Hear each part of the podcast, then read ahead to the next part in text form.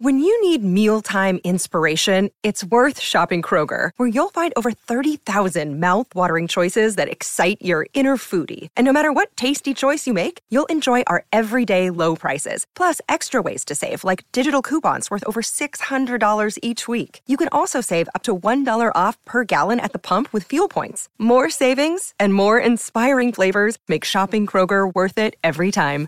Kroger, fresh for everyone. Fuel restrictions apply. Another day is here, and you're ready for it. What to wear? Check. Breakfast, lunch, and dinner? Check. Planning for what's next and how to save for it? That's where Bank of America can help. For your financial to-dos, Bank of America has experts ready to help get you closer to your goals. Get started at one of our local financial centers or 24-7 in our mobile banking app. Find a location near you at bankofamerica.com slash talk to us. What would you like the power to do? Mobile banking requires downloading the app and is only available for select devices. Message and data rates may apply. Bank of America and a member FDIC.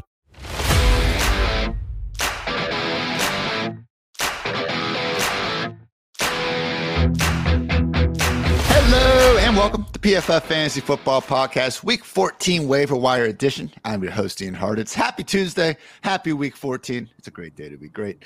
Joining me, as he always does, on this edition of the podcast, PFF's finest, Nathan, the great Jahnke. Nate, what's up, man?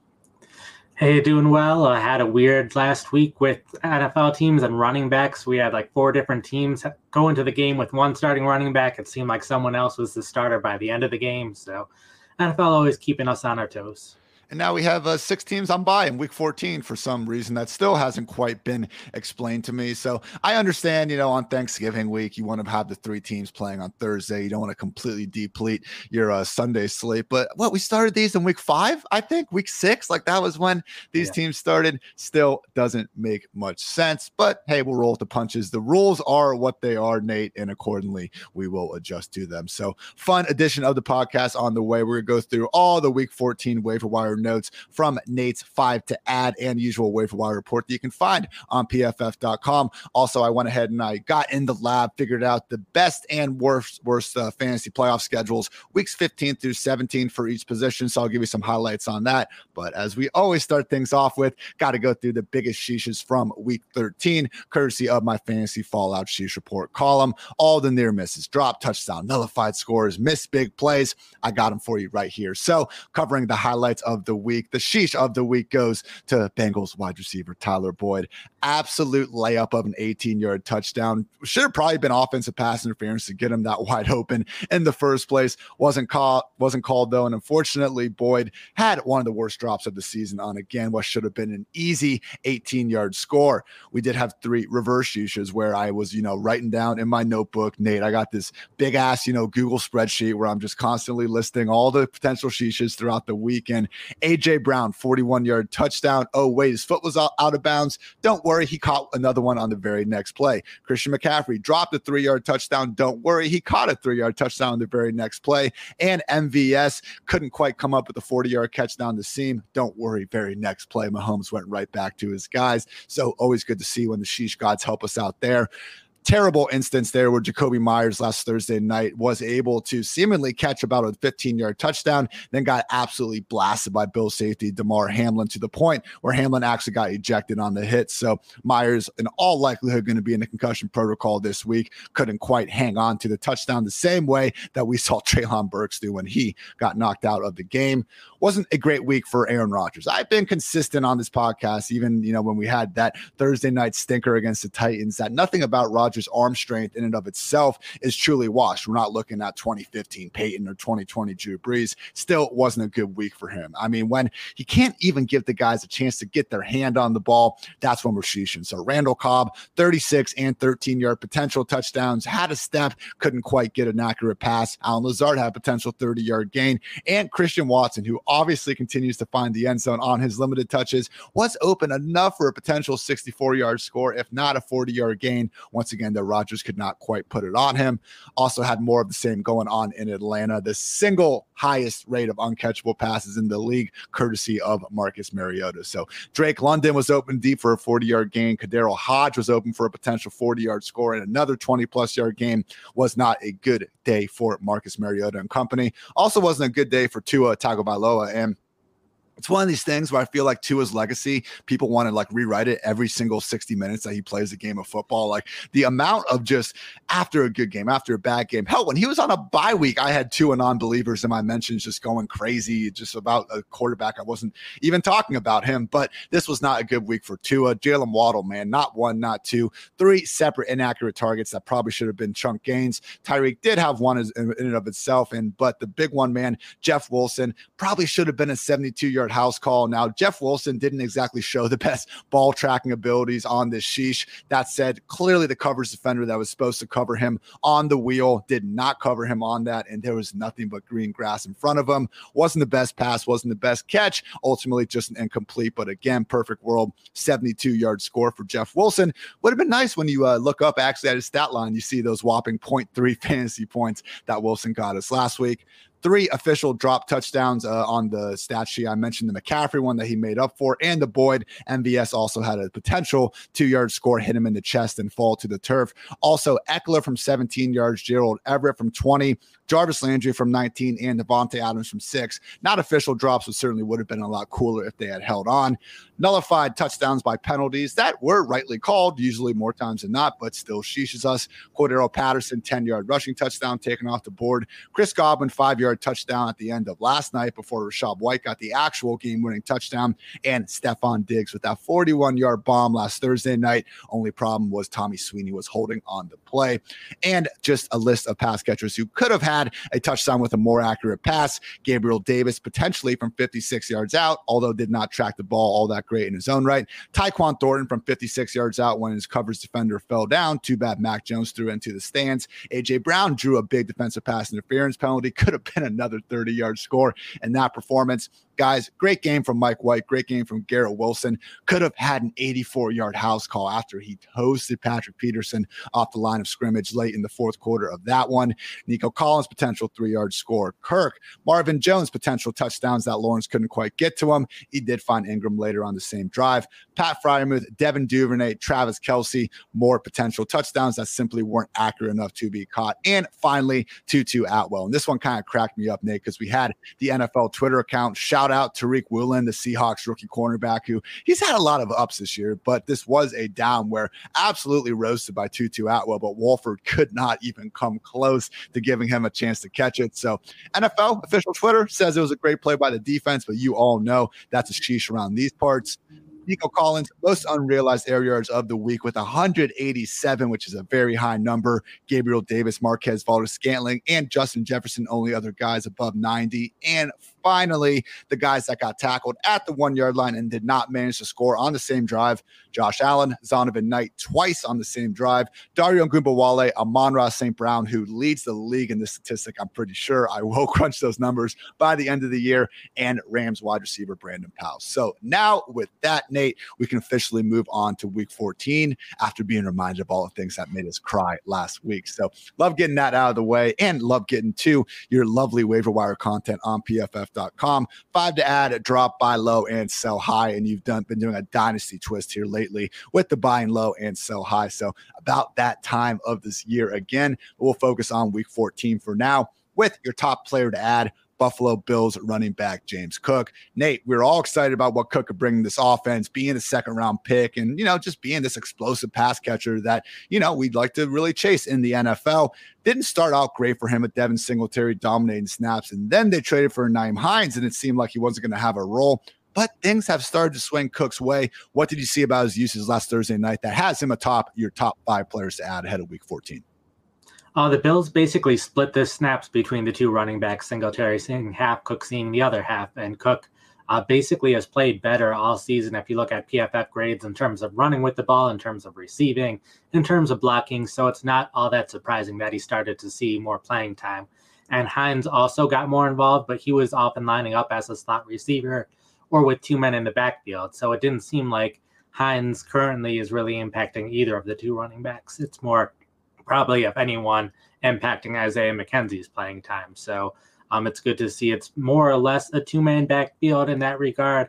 And with how well Cook played in this game and has played so far, it wouldn't be all that surprising to see Cook see more playing time. So maybe not someone that I'm comfortable starting this week, but someone that I definitely want to pick up because it's been heading in one direction. And if it keeps heading in that direction, then Cook could be a really big player down the stretch season high marks and targets, carries, and offensive snap percentage last week. I mean, 20 touches in that matchup against the Patriots. And to your point, I mean, he's looked pretty good with his opportunities as a rusher, as a receiver. So we all remember, you know, he lost a fumble on his first career touch out there, briefly got in that doghouse, does seem to be breaking out. So look, obviously with your fab at this point, if you still have any to be worrying about, hey, if you need a guy, go get him. Don't be, you know, worrying too much about having that leftover fab. As far as I know, Nate, you cannot take it with you into the next season. That would be a wild uh, league to be playing in. So, three, uh, as you mentioned, three of the Bills' next four opponents, top half at preventing fantasy points to running back. So, maybe not the easiest schedule, but then again, it's the Buffalo freaking Bills out there. Not many other offenses that we can expect to be flirting with 30 points more weeks than not. Number two, Giants wide receiver Darius Slayton. Keeping on, keeping on, man. It's been quite a stretch for him over these past six, seven weeks. And I know a lot of us had Wan'Dale Robinson fever and we're getting excited about that. Unfortunately, he tore that ACL a few weeks ago and will miss the remainder of the season. Sterling Shepard's been out. Kenny Golladay's been a mannequin. We have Kadarius Toney now in uh, you know, Kansas City, obviously. So the results have been pretty nice for Slayton. Specifically, we've seen him rip off fantasy finishes as a PPR wide receiver 22, dudded at 73, but then 19, 35, 15, 22, 53, and 22. Yeah, there's a few busts in there, Nate, but there's also a pretty strong sequence of top 24 finishes. How do you like Slayton here ahead of the rest of the season? Um, I think he'll be pretty consistent. I don't think he'll be a huge player over the rest of the year, but um, in these articles, I often post these line graphs of how much playing time each player gets over the course of the last two seasons.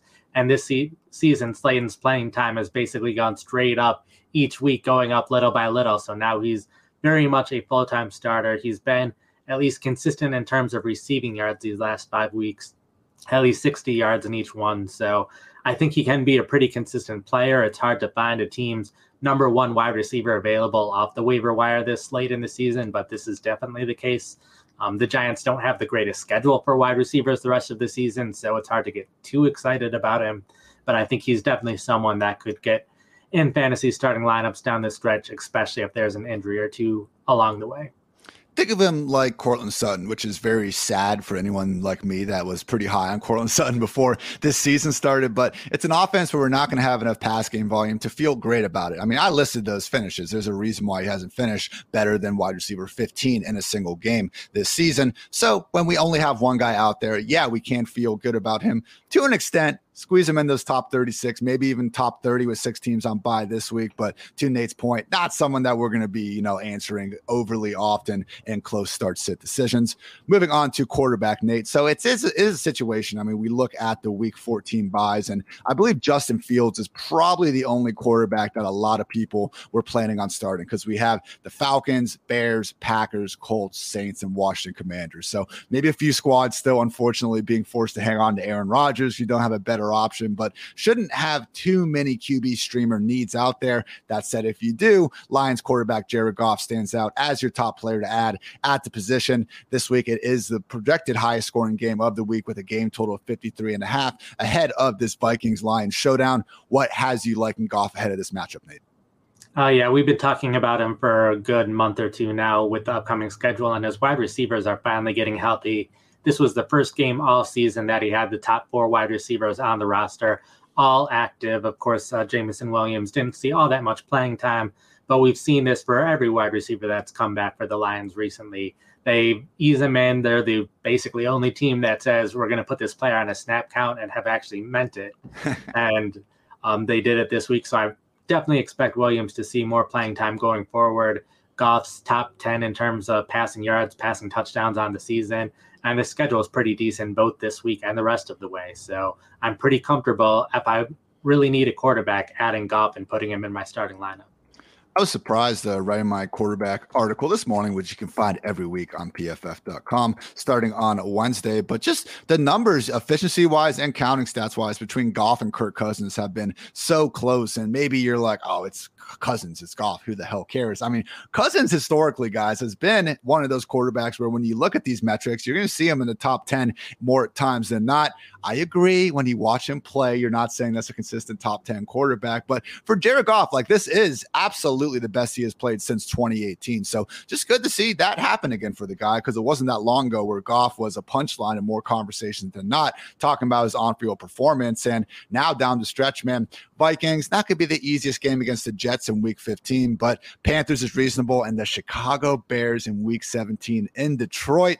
I mean, that could be a situation, Nate, where even though we don't have teams on bye, Goff could be knocking on the door of that top 12, if not inside it, depending on how things start shaking out in some of these other struggling offenses. So good stuff ahead for Jared Goff, who now has three top seven finishes on the season. And look, it's one of those things where I'm focusing certainly more on the good than the bad. But you brought it up, man. Like this entire offense was so banged up after the first month of the season without Swift, with Amon-Ra St. Brown dealing with various injuries. Chark was on IR. Reynolds couldn't stay healthy. Like this was absurd, the sort of guys that he had to throw to. They trade TJ Hockenson. So yeah, it kind of makes sense that when you bring back all the receivers that you know this offense actually trusts, Jared Goff starts putting up some numbers again at tight end, we have a guy who's got his name in the news because Broncos head coach Nathaniel Hackett has said that Greg Dulcich is essentially being used as a wide receiver out there. Well, we still call him a tight end fantasy, Nate. So that sounds like a pretty good deal to me. Talk about Dulcich and just a tight end position in general that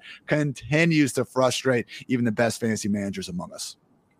Oh, uh, yeah. We've constantly seen injuries. And with those injuries, those targets aren't going to the backup tight ends, they're going to other wide receivers or they're not using just one tight end to replace that player. They're using multiple tight ends. So it's not looking good if you don't have one of those top three or four guys. But Greg is someone that has an upside that a lot of tight ends don't have. He's gained 85 yards this past week. There's not many tight ends that have gained over 80 yards in a game this season, and he's done it twice. Uh, Travis Kelce, George Kittle, the only other tight ends who have done that twice since week six, which is when uh, he started playing after his injury. So he's just someone that he has the upside that a lot of other tight ends don't have. And the Broncos have had a ton of injuries at wide receiver recently. Uh, none of their top three wide receivers played the entire game this past week. So um, that just means more targets for him going forward. So he's been, has the stats of a top 12 tight end since he's become a starter. And now he's even um, more attractive because he'll get those targets. And what's good about what Hackett's talking about there is that they're just willing to throw him the ball, I think, as much as a wide receiver. I'm pretty sure that's all he meant because this isn't a Mike Gesicki or a Kyle Pitts situation that I went off on, you know, for large portions of last season because they were legit lining up in the slot or out wide on over 80% of their routes, both of them. I mean, Gesicki was over 90%. Like some of the stats on that were wild. I believe Chris Godwin last year had more snaps as an inline run blocker than Mike Gesicki did. But Greg Dulcich this year has actually lined up more in line than he has in the slot or out wide. So I think that's kind of a fallacy in our industry when people try to hope for tight ends to get more reps in the slot or out wide. Give me the really fast, athletic, borderline wide receiver in line where he's more likely to be covered by a linebacker or safety as opposed to out wide where he's going to have to deal with a cornerback. So yeah, they can always, you know, big body those uh, smaller defensive backs on the outside. It's not impossible. Regardless, though, I'm just very happy Dulcich is getting featured as the pass game option here in Denver because otherwise, Nate, the only thing I care about with the Broncos these days is seeing if uh, Russell Wilson can, in fact, throw for as many touchdowns as his mansion has bathrooms. Shout out to Kent Wyrotch for continuing to give us all the content that we absolutely need finally, another tight end here rounds out your top five, Nate. New York Giants tight end Daniel Bellinger, someone that we saw really starting to get that full time role before he suffered just that brutal eye injury that kept him out of the picture for a while. What did we see in Bellinger's first game back from eye surgery? Uh, sure. So to start the season, he was a first and second down tight end. Tanner Hudson has been the third down tight end for the vast majority of the season. Uh, Bellinger had one game before the injury where he got the third down snaps, played well in that game, and then he went back to losing those third down snaps before suffering his eye injury. But we saw Hudson get released earlier in the week. Uh, Lawrence Cager, who had been the tight end in Bellinger's, um, uh, he's been the replacement over these past few weeks. He was inactive, so that really opened the door for Bellinger to have that full time role that he only had for one week before the injury. And he had that role played all but a couple of the snaps. Um, saw several targets. I think caught five passes.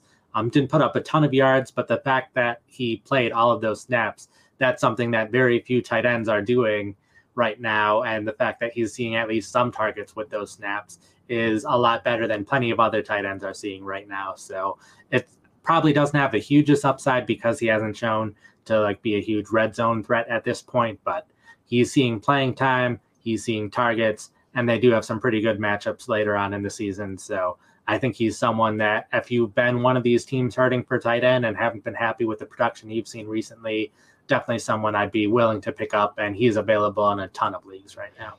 And I know what you guys are thinking. Oh, Greg Dulcich, Daniel Bellinger. This is the best you guys got for us at tight end.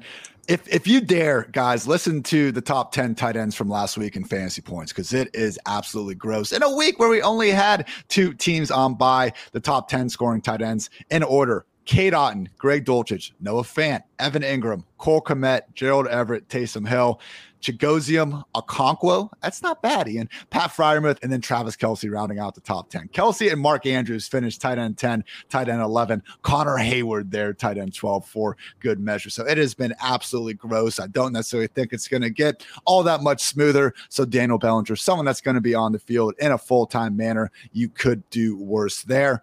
And with that, guys, two more subjects before we conclude here. First of all, just some key week 13 injuries to watch. Shout out to our friends over at Underdog NFL Fantasy. Those guys grind on the news all day long and always keep you updated. So always have them on the noties myself and just some injuries to keep an eye on. Kenneth Walker suffered this ankle injury where Pete Carroll is not specifically ruling him out for Sunday just yet. That said, it does sound like an issue where it's probably going to lead to a questionable tag, I would assume, um, if not something worse. So, Kenneth Walker, Nate, the problem is if he's out of the picture, we had Travis Homer miss last week's game with an illness. DeeJay Dallas actually got banged up himself with an ankle injury, was able to return though. I tend to think if Walker's going to be out of the picture, we're just going to see them put more of this game in, on Geno Smith's shoulders than we're used to seeing. Probably a three back committee consisting of Homer, Dallas, and who else would they have even have out there? Uh, Tony Jones was the Tony Jones. That's what I was forgetting. Yep. Yeah.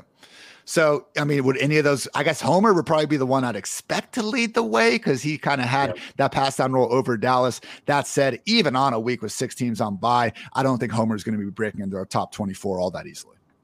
Uh, yeah, it really depends who's healthy and who's not. If there's just one of these guys who's healthy and is going to see all the carries, they do play the Carolina Panthers, which is a team that I think they will be able to have a lead against. So they will be able to run the ball plenty, even though they'll use Geno to get the lead, but they'll still want to use a running back to maintain the lead. And they're a team that likes running the ball. So even if it's one of these receiving backs, um, I trust Homer the most out of all of the backups if he's healthy. But if both Homer and Walker are injured and DeeJay Dallas is healthy, then Dallas is someone that I'd be at least worth considering. But right now with waivers, like you don't know which of these guys is going to be healthy and isn't, so it's kind of hard to pick any of them up at this point. So there might be someone on Sunday. It might be all the way up until inactives are announced that we know um, how this backfield could shake up. But it's at least worth keeping an eye on that's definitely the most consequential injury to keep an eye on this week. At quarterback, luckily, to his ankle injury, not a big deal. Jimmy Garoppolo, of course, did break his foot, expecting to miss the rest of the season. So Brock Purdy, for now, I wouldn't be shocked though if Josh Johnson manages to work his way into that competition sooner rather than later. Not expecting Baker Mayfield to get signed there, I believe, per ESPN's Adam Schefter. We will see what happens there. But yes, obviously a downgrade for all those weapons in San Francisco. I'm sure they'll continue to make some great plays because they're all great players. But again, going from Jimmy Garoppolo to Brock Purdy, I don't think it takes a rocket scientist to figure out that it's going to not be quite as no, uh, much consistent production for all parties involved. We do have Aaron Jones dealing with a shin injury. Luckily, he has a week 14 bye to get right. Treylon Burks suffered that concussion on his aforementioned great touchdown catch. Wouldn't be surprised to see him miss a week. Unfortunately, in Tennessee, it's just really tough to trust anybody in this passing game. I mean, we were getting high on Burks, Nate, and it was still like, yeah, Burks playing great. A lot of things going for him. Tannehill is finally showing a little bit of a passing floor, wide receiver 32 type of deal. So, no, Robert Woods, Nick Westbrook-Ikhine, not guys I'm overly reliant on this week. If we lose Courtland Sutton to this hamstring injury, that's obviously great news for Jerry Jeudy and Greg Dulcich because Lord knows there's not much passing production to go around in Denver these days. Russell Wilson, man, one game this season with multiple passing touchdowns. Geno Smith has 10 such performances. Not too shabby. Further hurting the tight end, you know, available options. Hayden Hurst dealing with a calf injury and Isaiah Likely dealing with a shoulder injury. Also have Quez Watkins hurt with a shoulder as well. So I think the only other point, Nate, here is what to make of Lamar Jackson's knee injury. Now, Harbaugh did bring up that it's not a long term injury, but he's not expected to at least suit up this Sunday against the Steelers. Bringing in Tyler Huntley, who if you look at most passing statistics, you're going to see Huntley near the bottom of the list in a lot of those, especially things looking at efficiency, yards per attempt, PFF passing grade, all that. But Nate, we're not playing fantasy football for good efficiency. We're playing for raw counting numbers, and he has done a pretty good job of getting those over the years. Overall, he's had six extended appearances over the past two seasons, and he's averaged 205 passing yards per game. That's not a lot, but in Baltimore, when you combine it with the rushing usage, it actually ends up being pretty good. So before Lamar got hurt last week, he was averaging 203 passing yards per game. So I'm not saying to cross out Lamar's name and put Tyler Huntley there, but Nate, especially on a week with these byes, how do you stack up Tyler Huntley? To me, he feels like a quarterback who has a chance to be a lot better in fantasy than he is in real life. Um, I definitely agree he'll be better in fantasy than real life because he has that rushing production. Um, I was looking at his numbers last year, and he had one game where he was the top overall quarterback one week, and then a lot of weeks where he was somewhere between 10 and 20. So um, he shined in one week, and he's probably a little lower than a top fantasy quarterback in most weeks. So I think we could see that again. Um, looking at the schedule, I wasn't overly excited over these next couple of games, but during the fantasy playoffs, I was fine picking him up if you have Lamar Jackson and just need a replacement for Jackson and you're in a league where the top 20 quarterbacks are already taken, in that case, I would definitely pick him up. But in most leagues where a lot of teams might not have a backup quarterback, or if you're only in a 10 team league or an eight team league, then probably not worth looking at him.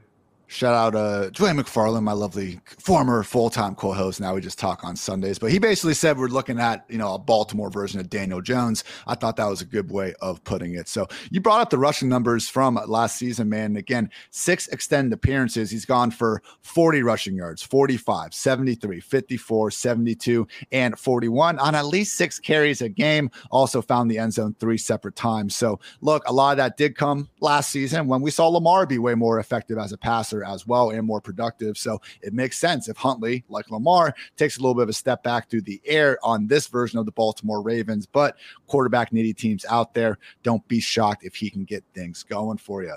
All right, guys, before we keep it moving, as I explained on the last podcast, uh, had some cuts at PFF, including our guy, Kevin Cole, which is incredibly unfortunate. But Kevin did reach out, and even if he hadn't, I'd be t- telling you guys this. He does is keeping the Unexpected Points podcast and newsletter basically with all of his info going. So you can go subscribe to Kevin at unexpectedpoints.substack.com. Again, can't you guys heard Kevin? Like, I don't even need to hype the guy up. You know how smart he is, you know the unique unique way he looks at things. You know, just being able to show us hey, I know he pisses off a fan base every week, but that's what happens when you're trying to do, uh, you know, good, solid, objective analysis. And I can't think of anyone that does it much better than Kevin out there. So, unexpected points substack.com fantastic newsletter. It's free. It's going to make you smarter. I mean all of kevin's analysis the dfs showdown stuff like if you're listening to this podcast if you've been following pff fantasy you're well aware kevin's a sharp guy. That's why all his work was always behind a paywall. It is absolutely free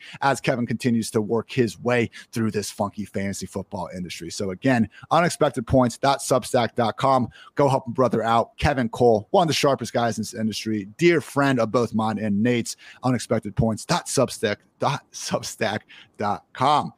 All right, guys. Had uh, Daniel reach out in the chat and actually ask are there any defenses either of you are stashing for the playoffs? And that is a great transition to some of the most fantasy friendly schedules ahead of the fantasy playoffs, and specifically with the defenses.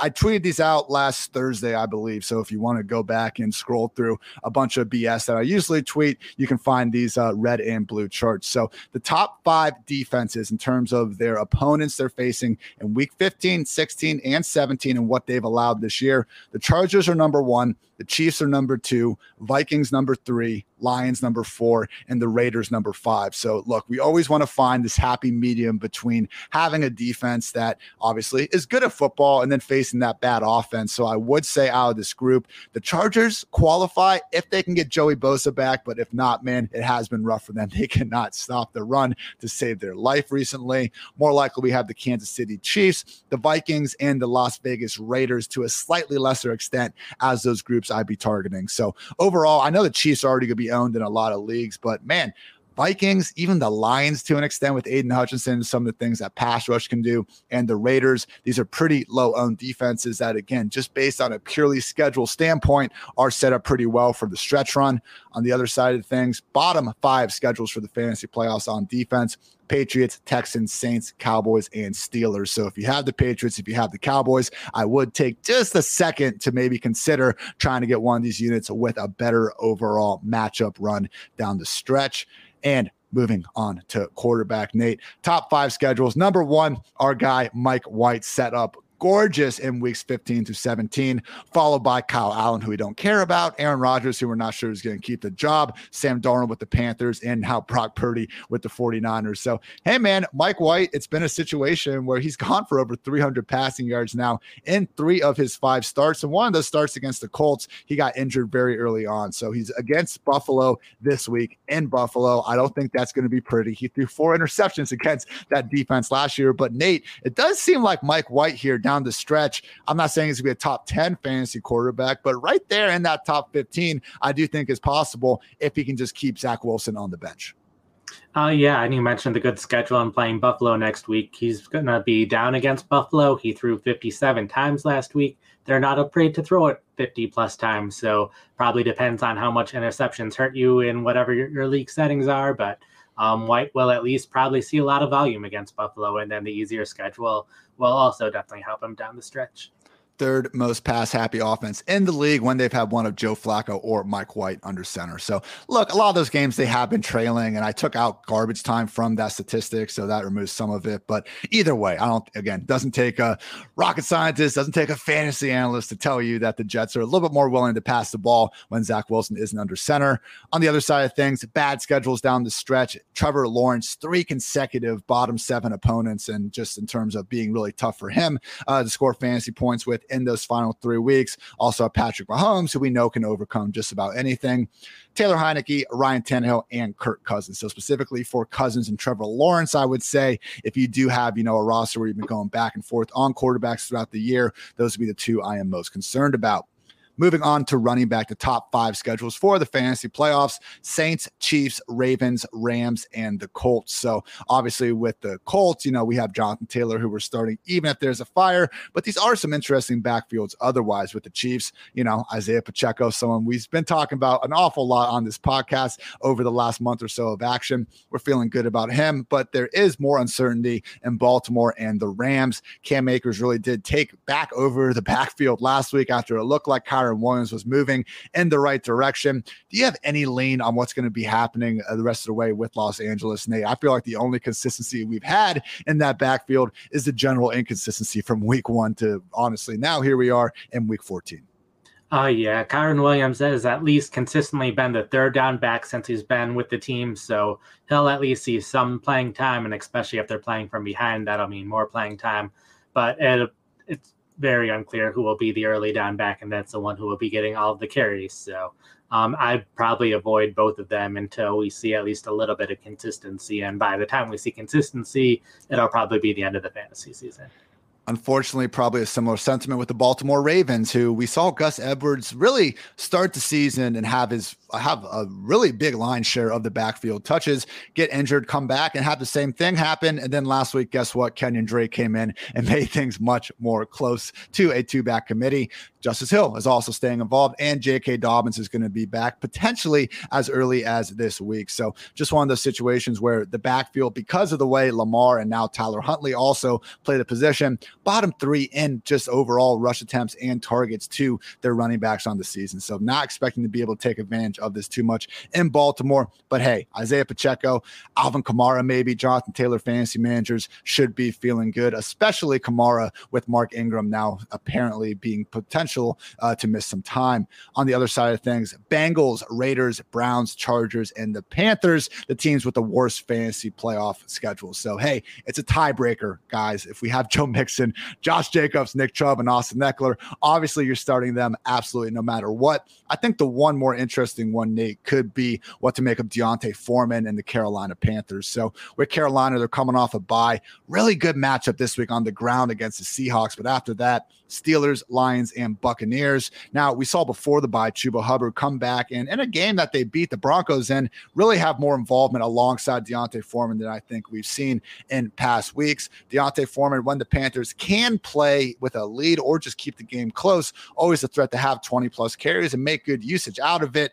I'm just not sure with these matchups and with the potential game script that will go along with playing the Lions and Buccaneers in particular, how many opportunities he'll have to do just that. So, in your opinion, Nate, D'Onta Foreman, have we already seen his best games, or is he someone that maybe I should continue to try to give people some good start sit advice and keep him rolling? Because again, he is always a threat to have those 20 rush attempts per game. I get that. I just I'm worried about that floor when you don't have a pass catching back and you have an offense like the Panthers who hey they have impressed a little bit. I mean my God they've had five games with over 20 points in their last six. Can you imagine if we had anything close to that in Denver? We'd be going crazy over here. But thoughts on D'Onta Foreman the rest of the way. Uh, yeah, I'm probably not going to be too comfortable starting him in most of those games, but I'll at least keep him on my bench just to see if something happens. If one of those teams that he's facing injures their quarterback, for example, then the game script could be a lot more reliable for Carolina in a way that would mean that he'd get his carries. So probably keeping him just in case something like that happens, and something like that's probably a little more likely than some of the other handcuff situations that you care about, but probably not someone that I feel too comfortable keeping in my starting lineup top five wide receiver schedules for the fantasy playoffs. Number one, the Baltimore Ravens, followed by the Carolina Panthers. Makes sense. You have a hard running back schedule. Things look up for the passing game. Number three, the Houston Texans. Number four, the Green Bay Packers. And at number five, the Cleveland Browns. So once again, there's plenty of guys on these teams that are already going to be owned, already on rosters that are starting really regardless of how good or bad the schedule is. There is more opportunity here, though, Nate, than I think some of the other positions we've gone over. With the Ravens, I mean, Demarcus Robinson going out there and really emerging as the number one receiver more weeks than not. I know Duvernay's still involved, but honestly, both of these guys, like the Baltimore Ravens, just haven't been able to establish the run like they've wanted to and been able to in past years. So having this again really fantasy friendly stretch run for Robinson and Duvernay. If you're in one of these 14 team leagues with, you know, three flex spots and you got to get gross, you can do worse than some of these receivers on Baltimore that, again, are legit top two wide receivers in the offense. And you don't see that many guys available with this nice of a schedule down the stretch. Similar sentiment in Carolina and Houston. No, we don't love these passing attacks, but also you can't usually find legit top two wide receivers on the waiver wire. And if they are going to boom, it would make sense to be in their cozier matchup. So Terrace Marshall and Nico Collins really standing out there. And then with the Packers, Romeo Doubs coming back, I still tend to think it's just going to be Watson and Lazard having most of the success, but you could imagine. And with Cleveland, Nate, like someone we made sure to bring up last week because he was just on the border of being owned enough, but Donovan Peoples Jones and a Browns offense that I do think will look better in future weeks. But rough start to Deshaun Watson coming back, but makes sense that the dude was rusty on the other side of thing, things. Bottom five fantasy playoff schedules for the wide receiver position Chiefs, Vikings, Jaguars, Rams, and the Titans. So I think we can just move on to the tight end position, Nate, before we head out of here. Top five fantasy playoff schedules for tight ends. Number one, your New York Jets, similarly aligned there with Mike White. Number two, the Indianapolis Colts. Number three, New England Patriots. Number four, the Carolina Panthers. And at number five, the Green Bay Packers. So really the only guy from this group that we know is going to be a full time player and have a chance to really take advantage of this is Tyler Conklin with the Jets. We haven't exactly seen him, you know, really boom here with Mike White under center, Nate. It's kind of been just the Garrett Wilson show and everything else. How confident are you in Tyler Conklin potentially, not quite maybe emerging as a league winner, but giving us a couple top 12 finishes here down the stretch? Uh, yeah, not overly confident, but he has had some games with a lot of targets. It hasn't happened with Mike White at quarterback, but there also haven't been many opportunities for that to happen so far this season. So there's at least a chance. And really at this point you're looking for any kind of upside at tight end, and he's at least seeing the playing time and has the upside. So I definitely think some top 12 finishes could be in store over these next four weeks. I mean, the dude had six catches, 79 yards, and two tutties against the Patriots with Zach Wilson under center. That dude should get a freaking medal for that performance. And you said it, you know, hasn't had a ton of great target games like he did with Joe Flacco weeks one through three, seven, nine, and eight targets. He did get up to seven targets last week, but only caught two of them for nine yards. So I would say the only problem with Conklin is we have seen CJ Uzomah not overtake him by any stretch, but be involved enough just to make things that much more thin for Conklin. So Uh, one of my favorite sayings over the years. You, if you have two tight ends in real life, you probably have none in fantasy. Unfortunately, that's been the case in New York more times than not this season on the other side of things, bottom five tight end fantasy schedules the Eagles, the Browns, the Lions, the Seahawks, and the Saints. So I thought that Taysom Hill could potentially emerge as one of these quote unquote league winners down the stretch, Nate, because if there was going to be a cheat code that could happen, it would be Taysom Hill having tight end eligibility and overtaking Andy Dalton for the starting quarterback spot. But man, like I, I know PFF's been getting some flack for having Dalton rated so highly as a, a PFF passing grade and stuff. And I do think that you can look a little bit more at the way things are done and critique the fact that maybe we are giving too much credit to players like Dalton, who play a little bit more safer than a gunslinger who probably gives their offense, you know, a higher ceiling. That said, man, even last night, like I don't think you can watch these Saints games and look at Dalton and say he's playing at a low enough level to get benched, especially when considering like he just got Jarvis Landry back. I love Chris Olave, but not exactly an offense overflowing with viable pass catchers. I mean, my God, if we have to keep throwing the ball at Taysom Hill as much as we are. I know the guy caught one last night, but hasn't been all that pretty out there. Any thoughts on Taysom Hill here down the stretch? Probably the toughest fantasy player to figure out all season long. Yeah, I expect it to be more of the same. I was kind of hoping he'd see more snaps at tight end last night after Juwan Johnson was out with an injury. So they were down at tight end. Um, they let Nick Vannett, I think, was their other tight end that they let go recently. I think he's with New York now.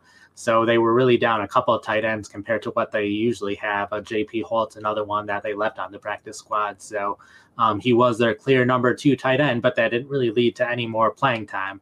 But luckily, he got the touchdown, but didn't do all that much else. And even with the problems they've been having at running back, he hasn't been running the ball as much as he was before. So, still someone that definitely has that upside of being able to score a touchdown or breaking a big game game that a lot of other tight ends really haven't seen a ton of this season, but still just isn't seeing as many opportunities as you would like to see only one carry inside the five yard line all season long for Taysom Hill. Hasn't scored a rushing touchdown since having that breakout three touchdown game against the Seahawks all the way back in week five. So it was a good thing he caught that touchdown last week. I mean, that was his first one since week seven. He did drop a short fade in the end zone against the 49ers in week 12. So they're trying. And guess what? There aren't any other tight ends out there that have the ability to get these rush attempts and even the occasional pass attempt out there. So still a sky high ceiling for Taysom. I'm just, I guess, a little bit more uh, bearish on his potential for him to actually take over the quarterback spot from Dalton